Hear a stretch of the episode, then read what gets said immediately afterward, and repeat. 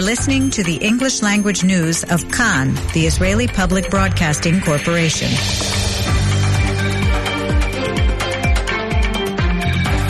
It's 8 p.m. in Israel, Sunday, February 25th, 2024. In the headlines, talks on hostage deal resume in Qatar. Prime Minister Netanyahu says that the IDF will invade Rafah, and if a hostage deal is reached, the operation would only be delayed a little. Finance Minister Smotrich says he will oppose any hostage deal that would end the war. IDF Sergeant Oz Daniel, whose body was kidnapped in October 7th massacre, was declared dead and a funeral was held for him at the military cemetery in Kfar Saba. Israeli airstrikes target Hezbollah fighters as rockets and drones penetrate Israeli skies from Lebanon. Defense Minister Yoav Gallant says the strikes on Hezbollah would continue even if there was a ceasefire reached in the Gaza Strip and the weather slightly warmer. Good evening. This is Aryeh O'Sullivan with the news. On day 142 of the war, the IDF announced the conclusion of the focused operation in the Nasser hospital in Khan Yunis. During the mission, unused medicines with the names of Israeli hostages were discovered as well as weapons. Some 200 terrorists and individuals suspected of terror involvement were detained. The army said in a statement that in the past week, the hospital received a shipment of hundreds of food portions and medical equipment. In coordination with the international communities, a fuel tank was brought to run the hospital's generators. IDF forces continue to operate in the Khan Yunis sector in the south of the Strip and in the Zaytun neighborhood in the north of the enclave. IDF forces have eliminated terrorists, raided terror infrastructure, and uncovered weapon caches. In the past day, the Israeli Air Force struck several rocket launch sites. The IDF has announced that Sergeant Oz Daniel, a 19-year-old soldier from Kfar Saba, was killed on October 7th and his body was kidnapped into Gaza. He was laid to rest. He will be laid to rest tomorrow at the military cemetery in Kfar Saba. Chief Military Rabbi Eyal Karim stated that according to halacha, Jewish law, the findings that were found allowed a funeral to be held. And the IDF has released the names of two fighters in the Givati Brigade reconnaissance unit who were killed in fighting in South Gaza yesterday. Staff Sergeant Ido Eli Zerhen, age 20 of Jerusalem. He was laid to rest this afternoon at the Mount Herzl Military Cemetery in Jerusalem. And Staff Sergeant Niria Belletti, 21 from Shavei Shomron. He was buried at the military cemetery in Netanya. An officer and two other soldiers from the unit were seriously wounded in the battle, and their families have been notified. Since the start of the war, the IDF has released the names of 579 fallen soldiers. Residents of the Gaza periphery and surrounding areas complain that despite the directive to return to their homes in some communities, there are several shortfalls in public transportation. Options based uh, on buses and trains, making it difficult to do so and maintain a livelihood. Netivot resident Abichai Sheli, who is visually impaired and cannot drive a private car, told Kan that his daily commute to his job in Tel Aviv takes three hours each way because of the limited service. He said that tens of thousands of residents of the region face these challenges.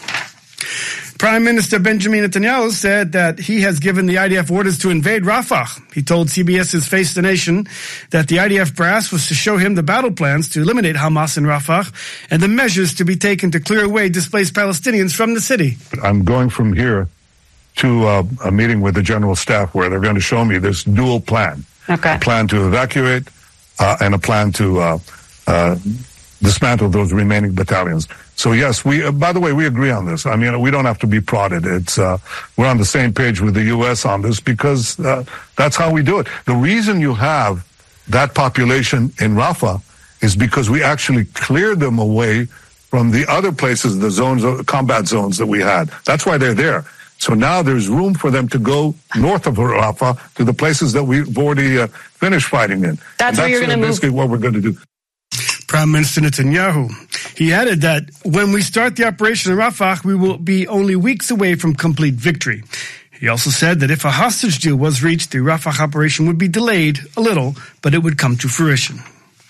And White House National Security Advisor Jake Sullivan says Washington has made clear to Israel that it does not believe a major military operation should proceed in Rafah unless there is a clear and executable plan to protect civilians.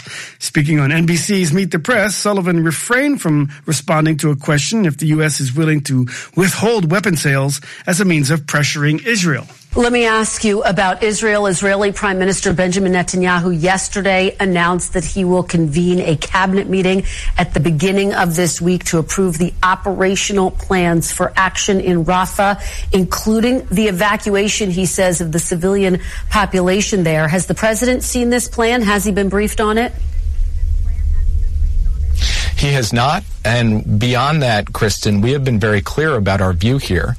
We're talking about more than a million people who have been pushed into this small space in Gaza because of military operations elsewhere. It's also the area where all of the humanitarian assistance comes into Gaza to serve all of Gaza. And so we've been clear that we do not believe that an operation, a mil- major military operation should proceed in Rafah unless there is a clear and executable plan to protect those civilians, to get them to safety, and to feed, clothe, clothe, and house them. And we have not seen a plan like that. Well, is the president willing to withhold weapon sales until he does see the plan? What's he willing to do in terms of leverage here? So I'm, I'm not going to get into hypotheticals because at this time, what we are doing is telling our Israeli counterparts privately, just as we are saying publicly, uh, that we believe that this operation should not go forward until or unless we see that. We haven't seen it, but we're waiting to hear from the Israelis on that front. White House National Security Advisor Jake Sullivan. In the north, the IDF said that it struck a Hezbollah terror cell hiding in a building known to be used as a headquarters for the Iranian-backed group in the South Lebanon town of Belida. The British-based Syrian Observatory for Human Rights reports that two Hezbollah members were killed in a strike on a truck on the Syrian-Lebanon border. Arab media reported that an alleged Israeli airstrike occurred near the Syrian town of Qusayr, close to the Lebanon border. In northern Israel, rocket alarms sounded in several communities and Israeli air defenses intercepted a hostile aerial target over the Hula Valley.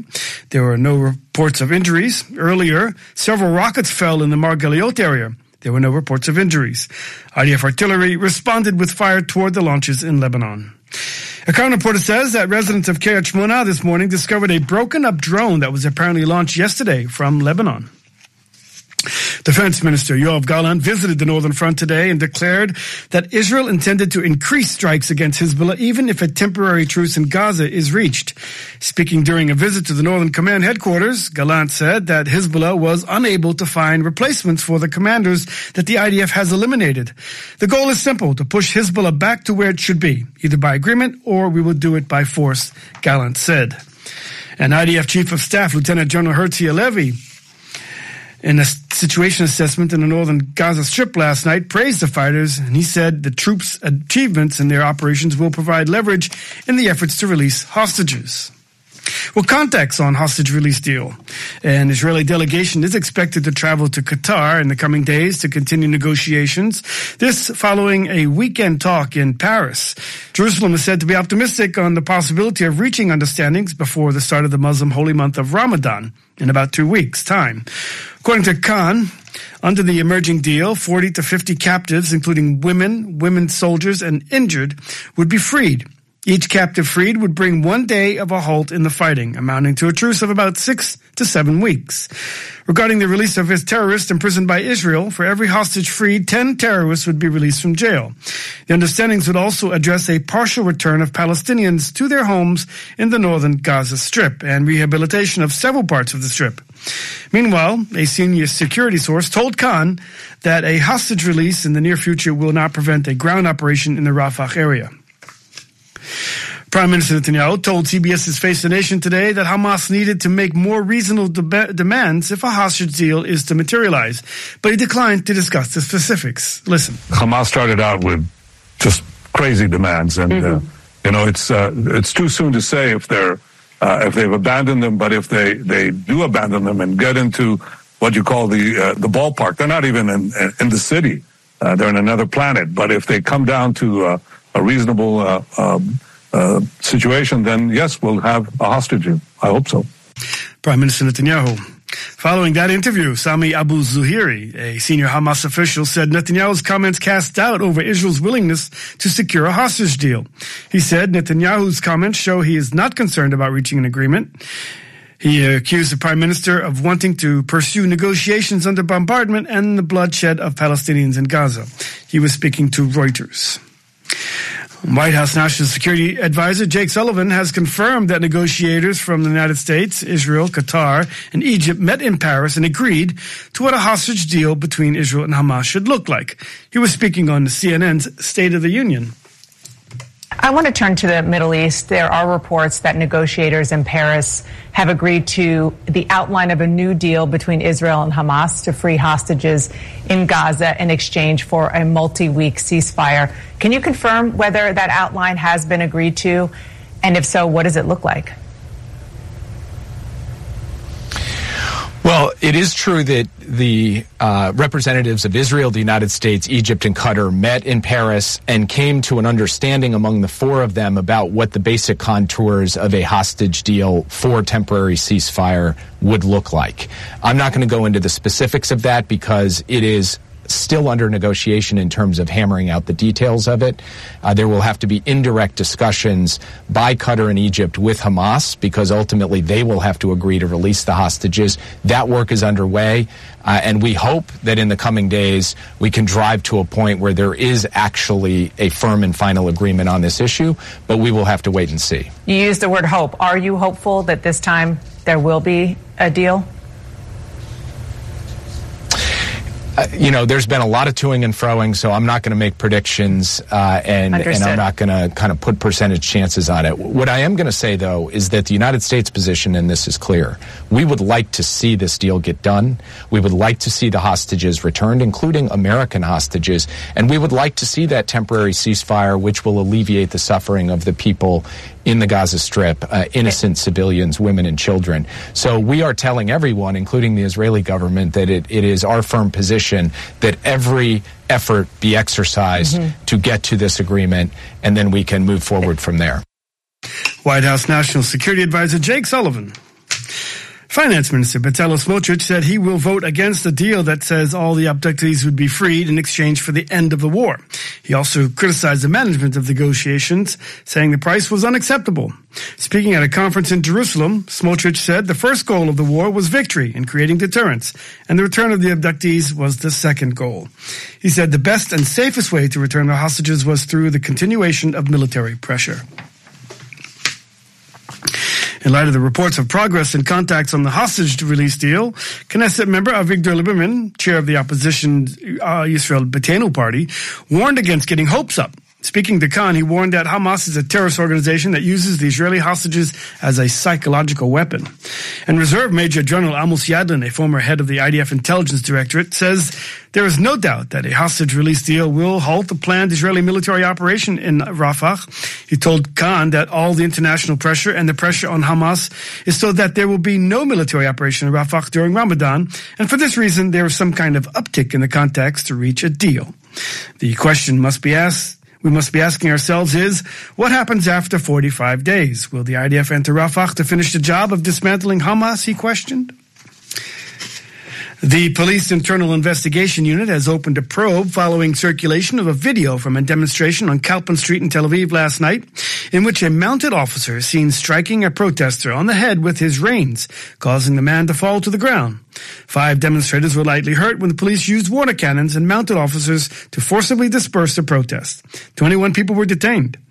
A Kan reporter says two groups of demonstrators were caught up in the melee, anti-government protesters demanding new elections and the families of hostages walking from the weekly rally. Police spokesman Eli Levy asked about the most significant use of police force at a protest since the outbreak of the October 7th war, denied any political influence from the national security minister on the conduct of the officers and the commanders. He told Kan a small group of anti-government activists go to places where police have authorized demonstrations by the families of the captives. When a traffic thoroughfare in Tel Aviv is blocked, his officers have to open it. He said any complaints will be investigated. Meanwhile, protesters demanded that the current government resign and have blamed Prime Minister Netanyahu for the Hamas-led attack on October 7th. Here are some of the protesters. Our government has failed. It needs to go. We need new government. We need new people, new leadership, someone that counts us in, that thinks about us, not just about themselves. Basically, that's it. Today, in the Israeli parliament, the Knesset, I've been there a few times. Each time, each time I'm there, I want to vomit. when I was young, the people there was people that I can be proud of them. Now, they took the shallow people, the I don't have, I don't even have word for what I see there. Very, very low life people. And they are supposed to lead my country. We believe that now is the time for a new person to come and actually reunite us as we want and take care of the citizens and take care of everything that needs to be taken care of right now instead of this extreme government who just doesn't do its job. Some of the protesters against the government at their rally in Tel Aviv last night. U.S. comedian Michael Rapaport, an outspoken advocate for the release of the hostages, says that American Jews and Americans in general must understand that they too could be the targets of extremist terrorists. Speaking at last night's rally by captives' families in Tel Aviv, Rapaport decried what he said was the abandonment of the families by the international institutions that should be helping them. It makes me sick that you have had to beg the people whose job it is to bring them home it makes me sick. The UN, the Red Cross, The Hague, they have abandoned you.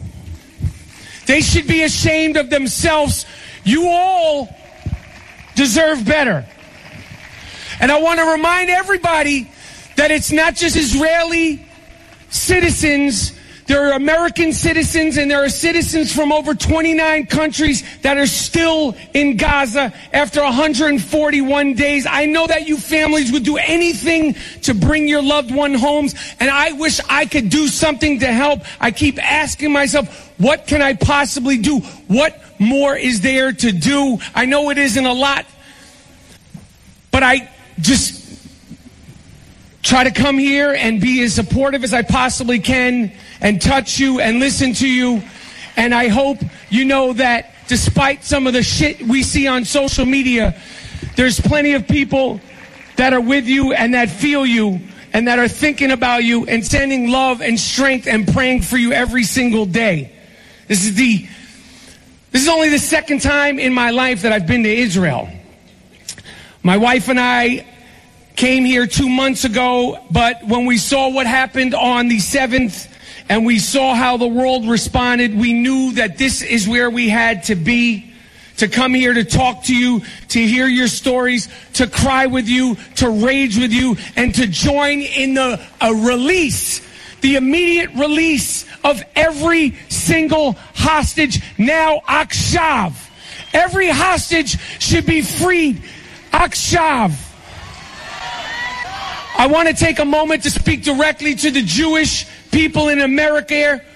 It could have been any one of us. It could have been any one of the Jewish people in America. You may think that's crazy because you've never been to Israel or you aren't involved in the politics of the Middle East or some other reason. It is time to wake up. They don't care where you live, whether you go to synagogue or what your politics are. They hate all of us. And if they had a chance, they would do to Americans what they did here in Israel on October 7th.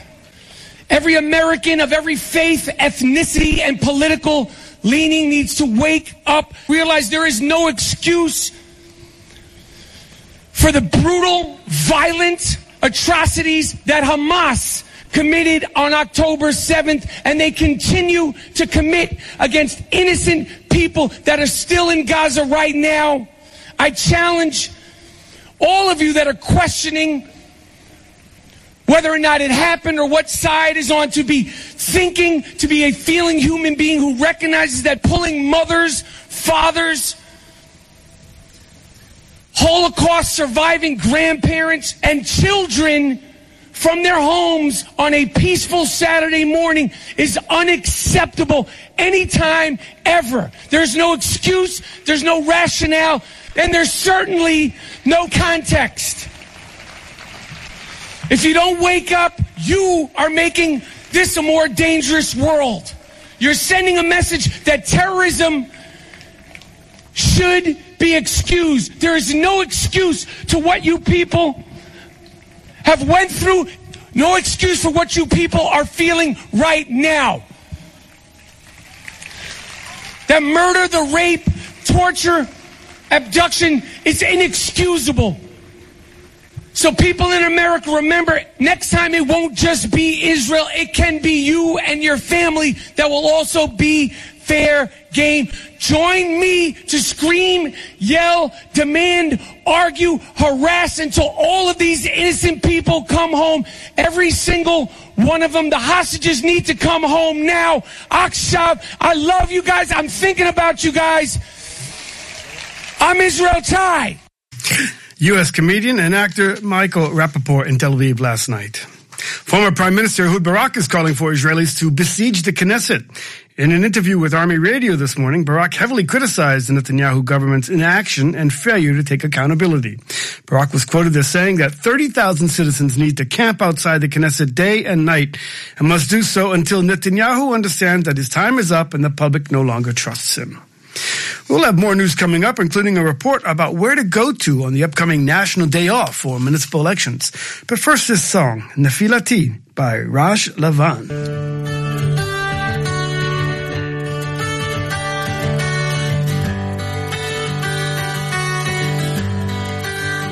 זו נפילתי. הסופית והיום מתחיל חורבן.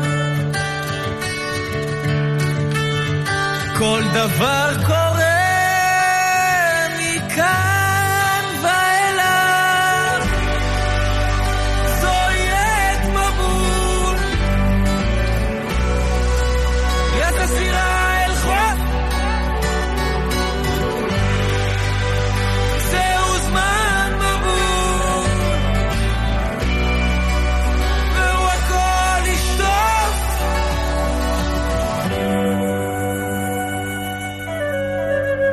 כולם זוגות זוגות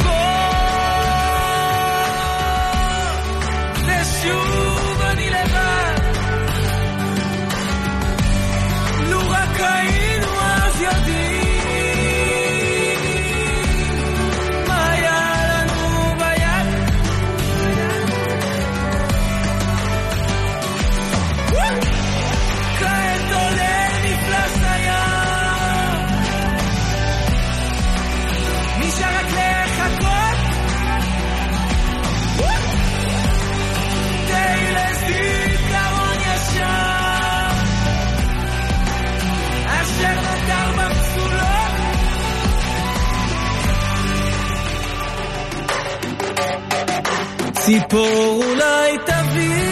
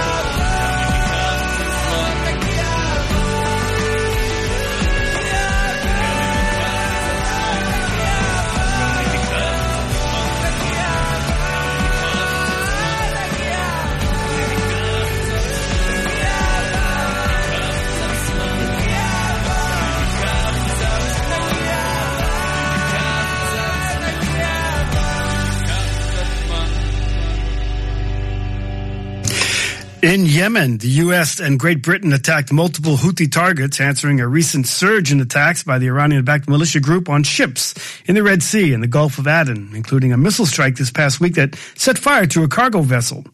According to U.S. officials, American and British fighter jets hit sites in eight locations targeting missiles, launchers, rockets, drones, and air defense systems. This is the fourth time that the U.S. and British militaries have conducted a combined operation against the Houthis since January 12th. But the U.S. has also been carrying out almost daily strikes to take out Houthi targets, including incoming missiles and drones aimed at ships as well as weapons that were prepared to launch. The United States would not hesitate to take action as needed to defend lives and the free flow of commerce in one of the world's most critical waterways, said U.S. Defense Secretary Lloyd Austin. We will continue to make clear to the Houthis that they will bear the consequences if they do not stop their illegal attacks. The Houthis denounced the U.S. British aggression and, in their words, and vowed to keep up its military operation in response. The Yemeni armed forces affirmed that they will confront the U.S. British escalation with more qualitative military operations against all hostile targets in the Red and Arabian Seas in defense of our country, our people, and our nation, it said in a statement. Back here at home, we had violence in the Arab society and a criminal shooting in Umm al-Fahm. One person was killed and several others injured. Police say a gunman opened fire on a car and struck the passengers inside. The Al Arabiya network reports that members of the Palestinian Authority government will submit letters of resignation next week as a step toward the establishment of a technocratic cabinet. According to the report, Palestinian Authority leader Mahmoud Abbas is expected to name a prime minister as Prime Minister Mohammed Mustafa, a member of the PLO Executive Committee, who is currently head of the Palestinian Investment Fund. Now, an early look at our midway headlines. Talks and hostage deal resume in Qatar. Prime Minister Netanyahu says that the IDF will invade Rafah, and if a hostage deal is reached, the operation would only be delayed a little. Finance Minister Bezalel Smotrich says he will oppose any hostage deal, hostage deal that would end the war. IDF Sergeant Oz Daniel, whose body was kidnapped in the October 7th massacre, was declared dead, and a funeral was held for him at the military cemetery in Kfar Saba. Israeli airstrikes target Hezbollah fighters near the Syrian border as rockets and drones penetrate Israeli skies from Lebanon. Defense Minister Yoav Gallant says the strikes on Hezbollah would continue even if there was a ceasefire reached in the Gaza Strip and the weather slightly warmer. Municipal elections are taking place across the country this Tuesday. It's a national holiday and a great excuse to get out into nature and enjoy some of Israel's natural beauty, particularly now as the flowers begin to bloom. Keren Kayemet Israel, the Jewish National Fund, has readied its forests for visitors. We spoke with Michael Springsteen, a forest engineer for the Western Negev in the Keren Kayemet Israel, JNF, about some suggested places to visit now. This is the most beautiful season to to be out alone with the family, with the friends. You know, we we just passed the rains and the air is clean, everything is green. Mm. The, the, the the weather is shining and the landscape is shining actually. So um, uh, Kakal, uh, you know, uh, announced a lot of places to visit, and as you probably know, all of all of them open for the public 24/7 365 Mm. okay and most of them with no charge okay and uh, the announcement that, uh, that that that Kakal published uh, included several places in in different parts of the country. I just picked up two to recommend specifically all right? One in the north and one in the center south Okay. uh, more, more or less, the northern uh, side will be the Jordan Park. Wh- which one? The Chosen? The Jordan Park. Oh, the Jordan Park. Okay. Jordan Park, yeah. It's a few kilometers northeast from uh, Kinneret. Right. And um, this is a big park along along the stream, along the along the river. So mm, you can enjoy the the, the, the running water, and uh, you can stay there overnight with bathroom and showers and uh, many picnic areas and very special trees that planted in a very special special way along the, the banks of the river. Okay, it's it's always beautiful and, and nice, Well, I want, I want to uh, ask you a question. You know, there's been so much rain this winter.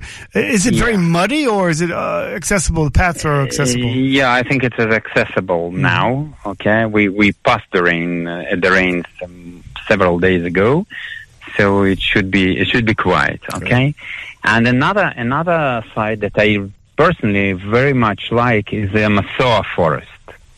Masoa forest is located on uh, Judean uh, lowland. It's actually a, a classical mature pine forest on top of the uh, uh, on top of the mountain, and uh, we have a fire lookout on top of it, which is uh, which we use to to observe the fires during the fire season in the summer. And if the day is clean enough from the top of the mountain, mountain you can see the the the the, the sea even Ashkelon and Tel Aviv from uh, to the to the west and to the east. Several archaeological and historical sites related to King David and the Ayala Valley that spans uh, b- b- b- beneath the mountain and go to and then climbs up to to Jerusalem. So I would personally com- recommend these two sites, and even I live in the south, I visit there in both of them several times a year, and you know, and quite enjoyable. The Masoa Forest is absolutely gorgeous. I happen to live in the middle of it. uh, a beautiful Okay. place and lots of places to travel and visit. Archaeology and forest and flowers, absolutely. And uh, but let, let me let me ask you another question. I mean, has the war had any impact on the JNF forest and places to visit? Uh, yeah, definitely. How couldn't it? Mm-hmm. Uh, but um, most of those places are close to, to the public, to general public, and uh, and um, and you cannot visit there, uh, whether it's in the south, all this Gaza Strip uh, surroundings, okay, the Western Negev, Right. or up in Galilee, like Biriya and even further north. uh, Okay, the, the the places are closed. So, some of them are closed, and some of them, you know, very not recommended to visit the, to visit now. Because that they uh, occupied by occupied. Sorry, that's No, not I- that's I a know one. You know. Yes, I, a I lot know of- that the JNF is, takes care of the parks very well and everything. But uh, you want to say a word about uh, taking your garbage with you? Yeah, you should definitely. You know, that the, as I mentioned, that the, the forests and the parks are open to are open to the public uh, all over the year, and we clean them, and and uh, it took a lot of effort for for our people to to to keep it clean. So uh, we usually ask, and uh, you use this uh, platform to ask to take a garbage with you, and do, do not leave, please, uh, all, all that, um, whatever, all this garbage uh, that that um, that um, you know usually left in the forest. Usually, sometimes left in the forest. Now, the whole country is going to be on vacation. There'll be a lot of people out in the parks and the forests, uh, but there's so much room. I don't think they'll be crowded, right? Yeah, yeah, but and we are always there. Okay, you can find always find uh, the the forester or or or or people who are responsible for for for for the public relation over there in the forest. So can ask questions and and and uh, get the recommendations on site. Okay, thanks so much for joining Kan English News. Uh, thank you very much for having me. Michael Sprinstein, a forest engineer for the Western Negev for Keren Kayemet Israel, the Jewish National Fund. Stay tuned for more news, but first this song, San Diego by Elisha Banai.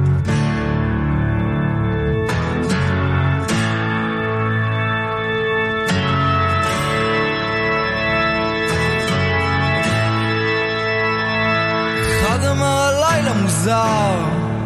שתיתי משקה כבר נעים לי לא קר.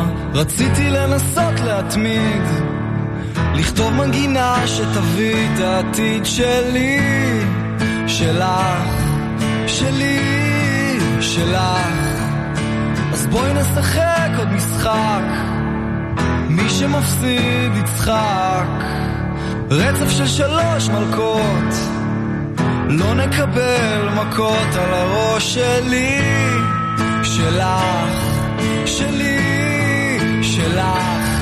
הגלים של סן דייגו לא רוצים להישבר, פזמונים שלך.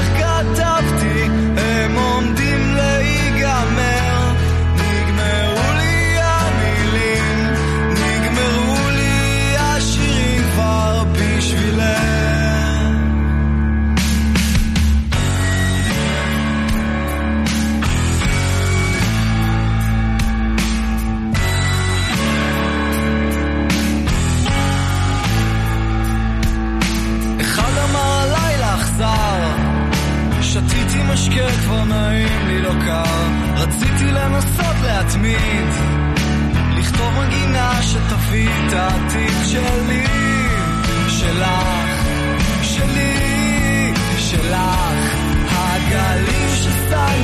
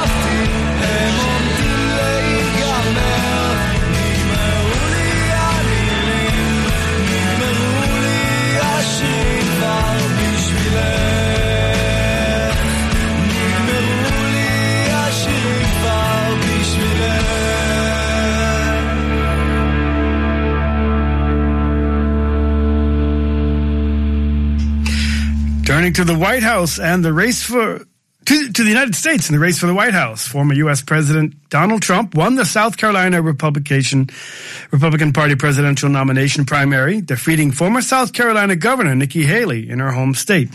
Trump took 60% of the vote to Haley's 40%. A Kan reporter says that while Haley declared she is not pulling out of the race, her chances of winning the party nomination are nil. Trump says he's waiting to tell U.S. President Joe Biden, you're fired. Here are excerpts from their speeches last night. First Trump, followed by Haley. Wow. That is really something. This was a little sooner than we anticipated. It was an even bigger win than we anticipated. And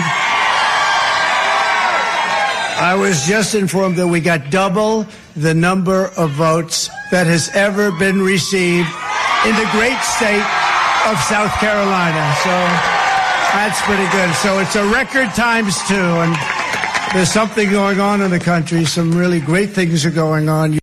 But now there's a spirit that I have never seen. We ran two great races, but there's never been, ever, there's never been a spirit like this. And I just want to say that I have never seen the Republican Party so unified as it is right now. Never been like this. Right now, we're a laughing stock all over the world. Our country is going to be respected again, respected like never before. And we're going to be up here on November 5th, and we're going to look at Joe Biden, and we're going to look him right in the eye. He's destroying our country, and we're going to say, Joe, you're fired. Get out. Get out, Joe. You're fired. I want to congratulate Donald Trump on his victory. And I want to thank the people of South Carolina for using the power of your voice.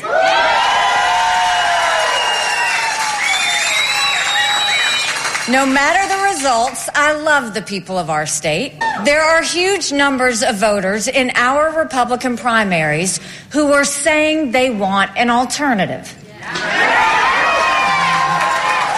I said earlier this week that no matter what happens in South Carolina, I would continue to run for president.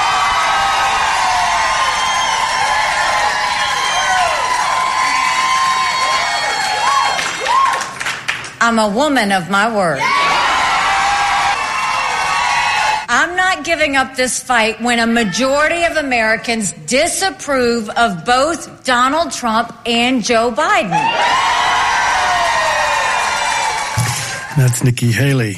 In Berlin this afternoon, dozens of Israel supporters demonstrated in front of the screening of the pro-Palestinian film There Is No Other Country, which won the Best Documentary Award. One of the creators of the film, the Israeli director Yuval Avraham, did not mention the abductees and the October 7th massacre in his speech.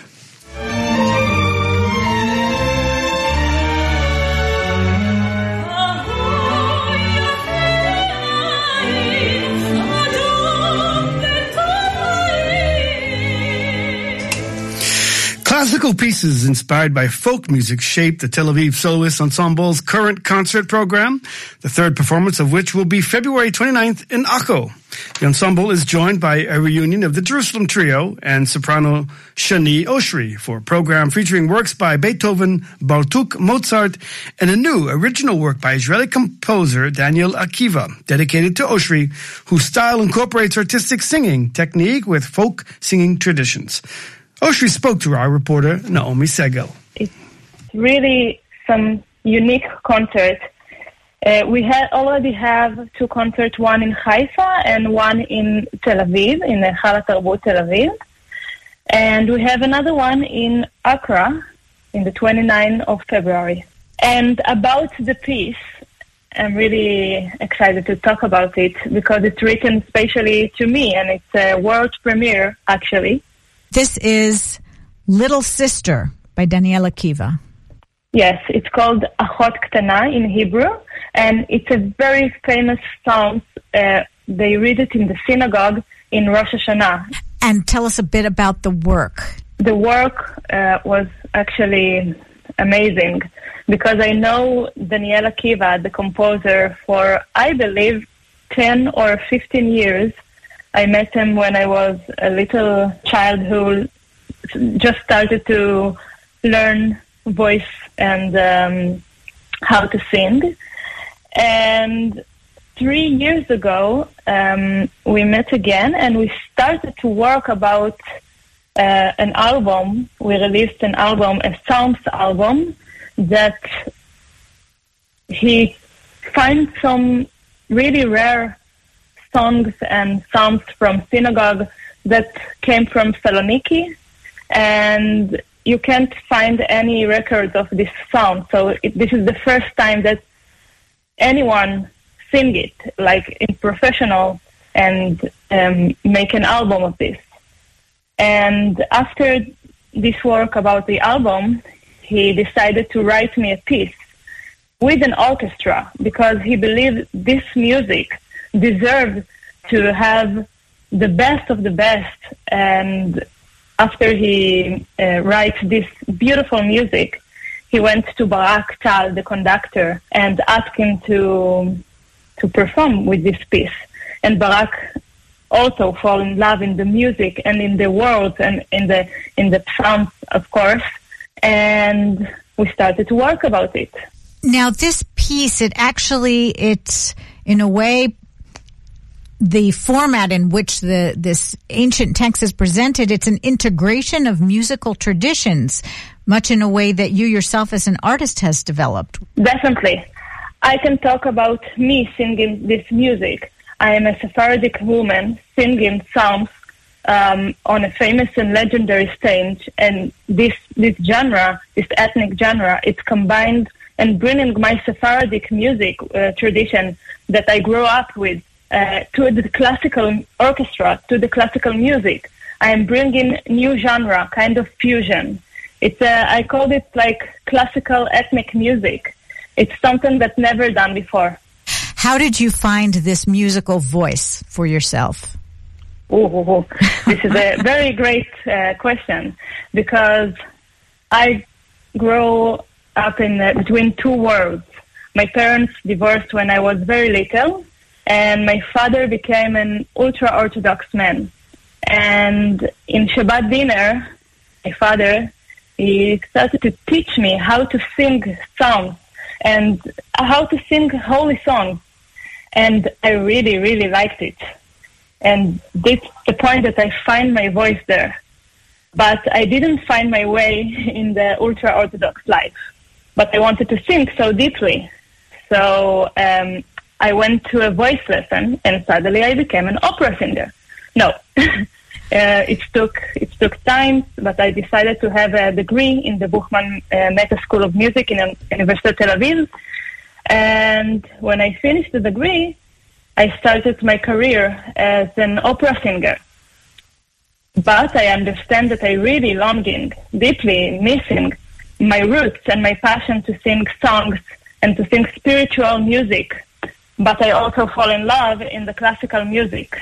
And and it took me like a very good three years of uh, try to find myself and try to find my voice. But then I, I believe now I find it and I'm ready to present it. So, is there an existing repertoire? Um, as you mentioned, this piece actually perhaps could be an example of that, or is it ha- how you you choose to sing certain classical pieces in a certain presentation that reflects these different parts of you? It maybe sound a cliche, but I believe that I didn't decided to do it. It's just choose. I, I was chosen to do it. It's it just happened, and I, I can't and I can't really say in words how it's happened because it's it's it's my life story. It's what my father teach me and what I learned in the university and what this composer, Daniela, Daniel Akiva, decided to write to me. He really, I, I can't thinking about any other composer who can write this piece and write this music for me. Now you will be performing here in Israel. You're actually living now in Germany. What is the experience, especially in these times performing abroad? Do you feel that impact uh, when you're performing abroad? Of course. I actually moved one month before um, before the 7th of October.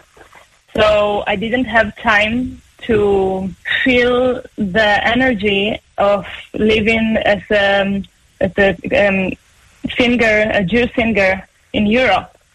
So everything I'm doing now is connected to the 7th of October. Uh, everything I'm doing now is for the hostages. I'm singing in some um, demonstration for um, uh, release the hostages, and I'm singing a solidarity um, concert for Israel. And it's crazy because the security sometimes it scares me, and most of the concert I'm afraid that someone could hurt me. But I also find it very um, relaxing that I can do something to help this situation. Soprano Shani Oshri, who will be appearing on February 29th, Leap Day, with the Tel Aviv Soloist Ensemble. More information can be found at soloist.co.il. Charlie Biton, a former Knesset member and founder of the Black Panthers activist movement for Mizrahi rights, died over the weekend. He was 76. The Maverick politician was known for his struggle for the downtrodden, the poor immigrants and workers. He served in the Knesset from 1977 on a list of Black Panthers and Hadash Communist Party. He served until retiring in 1992. He was buried today in Jerusalem's Har HaMenuchot. Well, in honor of Charlie Biton, here's Porti Sakharov's song, Panther Shachor, Black Panther.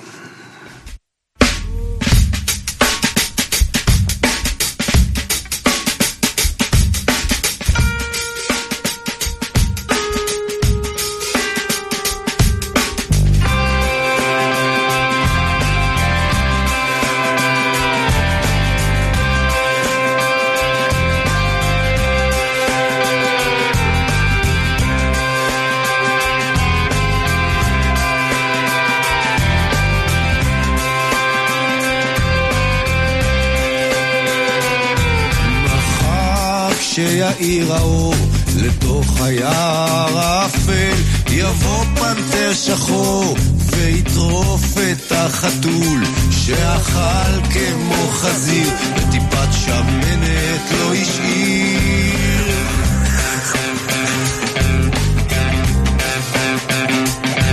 מחר כשיאיר האור לתוך היער האפל יבוא פנתר שחור ויטרוף החתול שאכל כמו חזיר. וטיפת שמנת לא השאיר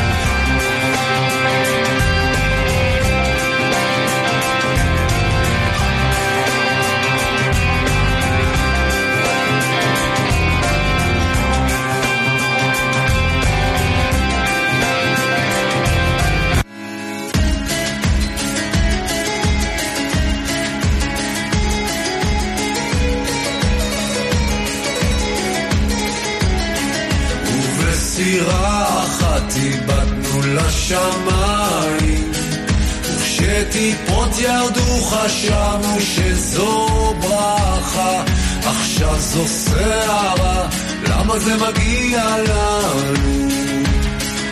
ואיך זה שלא ראינו את זה בא? ובשדה רחב פרסנו ידיים ורוח סתם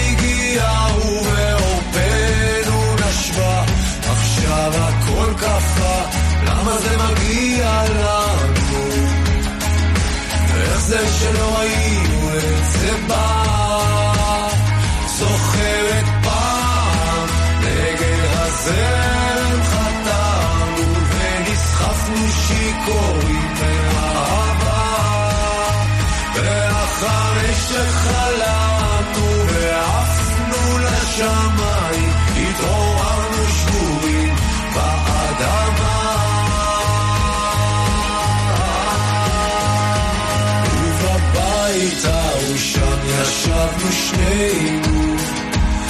ושתקנו מילים שיכולנו לומר עכשיו זה חדר ריק, למה זה מגיע לנו?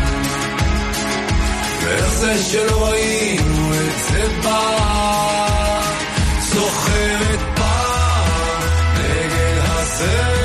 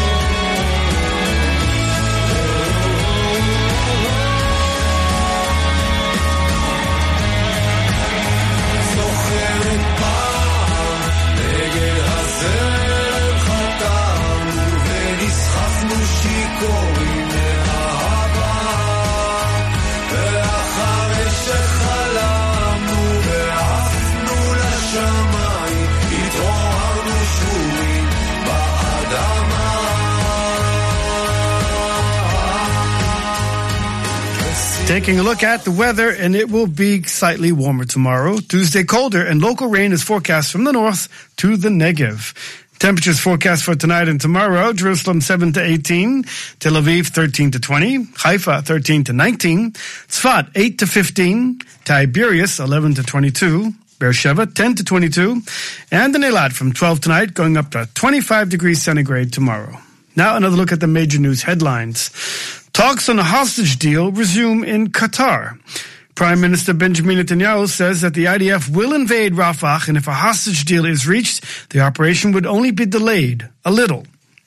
Finance Minister Bezalel Smotrich says he will oppose any hostage deal that would end the war.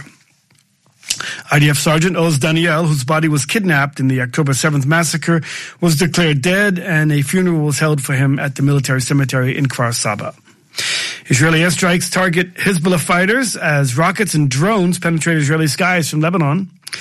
Defense Minister Yoav Gallant says the strikes on Hezbollah would continue even if there was a ceasefire reached in the Gaza Strip. And the weather, slightly warmer. That's the news. Join us again tomorrow night at 8 p.m. on Kan Reka, the foreign languages channel of the Israeli Public Broadcasting Corporation. Watch our 2 p.m. news flash on the Kan English Facebook page, or you can write to us at kanenglish at kan.org.il.